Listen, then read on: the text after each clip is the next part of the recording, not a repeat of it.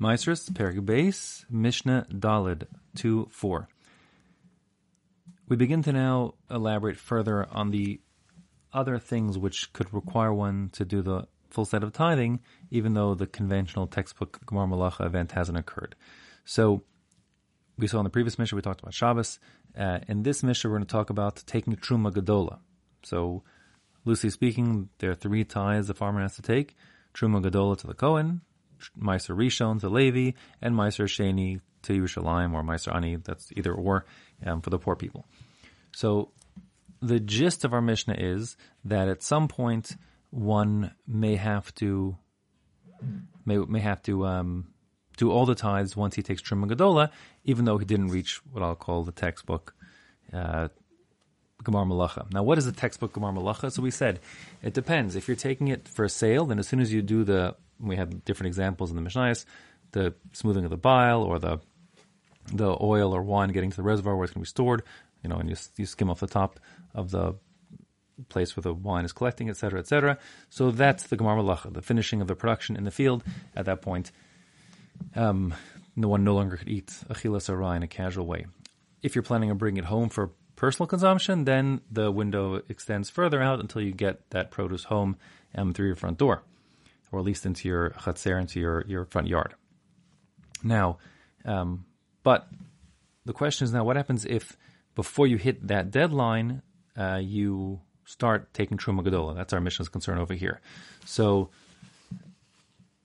the Mishnah starts out by focusing on what happens if prior to the in the field, prior to finishing the processing, you take Truma Gadola. Now, does that now require all the tr- meisters to be taken or or not? So the Mishnah says, Peros shetarman, if you have produce from which Truma Gadola was taken, ad shalo nigma malachtan, even though the production hadn't been completed yet. So we're talking in the field prior to the last step, but you start tithing it to give to a Cohen. Let's say, just for argument's sake, to tell you a story, a Cohen came knocking and said, I see you're in the middle of threshing your wheat, um, but I'm here now. Give me the wheat now and we'll, you know, and that'll be fine.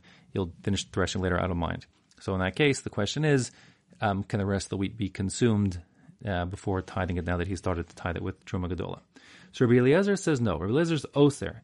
Melechol mehem He says once you've begun the tithing process, there's no turning back. That's like made of. You, you said you're done, and as much as now you got to tithe it, and that being the case, um, achilas is forbidden. However, the hacham matirin, the hacham say not true. You're still producing it, and the fact that you took tithe as a truma gadola for some Cohen prior to finishing the production in the field um, doesn't now require you to, to tithe everything, and therefore achilas is still permitted. So again, we're talking about the stage prior to to the physical act of Gemar Malacha.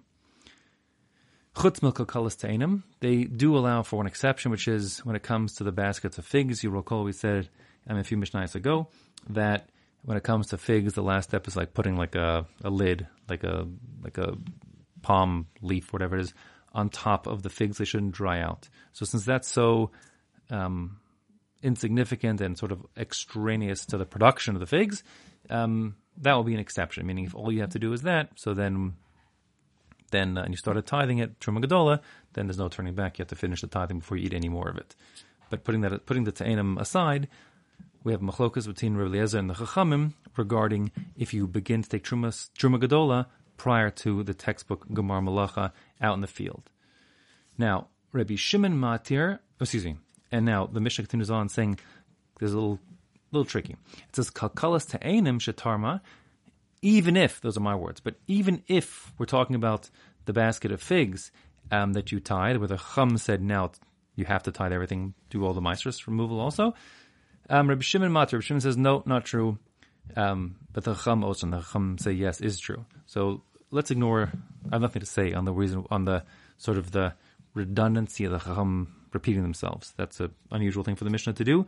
And as far as I know, there's no extra limit for that. Um, but putting that aside, this is Rabbi Shimon's sheet, and I'm going to explain it outside now. Rabbi Shimon's rejects the notion of taking Truma Gadola ever forcing your hand now to take uh, the other the mother Meisters. He basically says, listen, there are three things that have to be separated: Truma Gadola, Meister Rishon, and Meister Sheni, let's say, and and you've only taken one. So how could one force other two?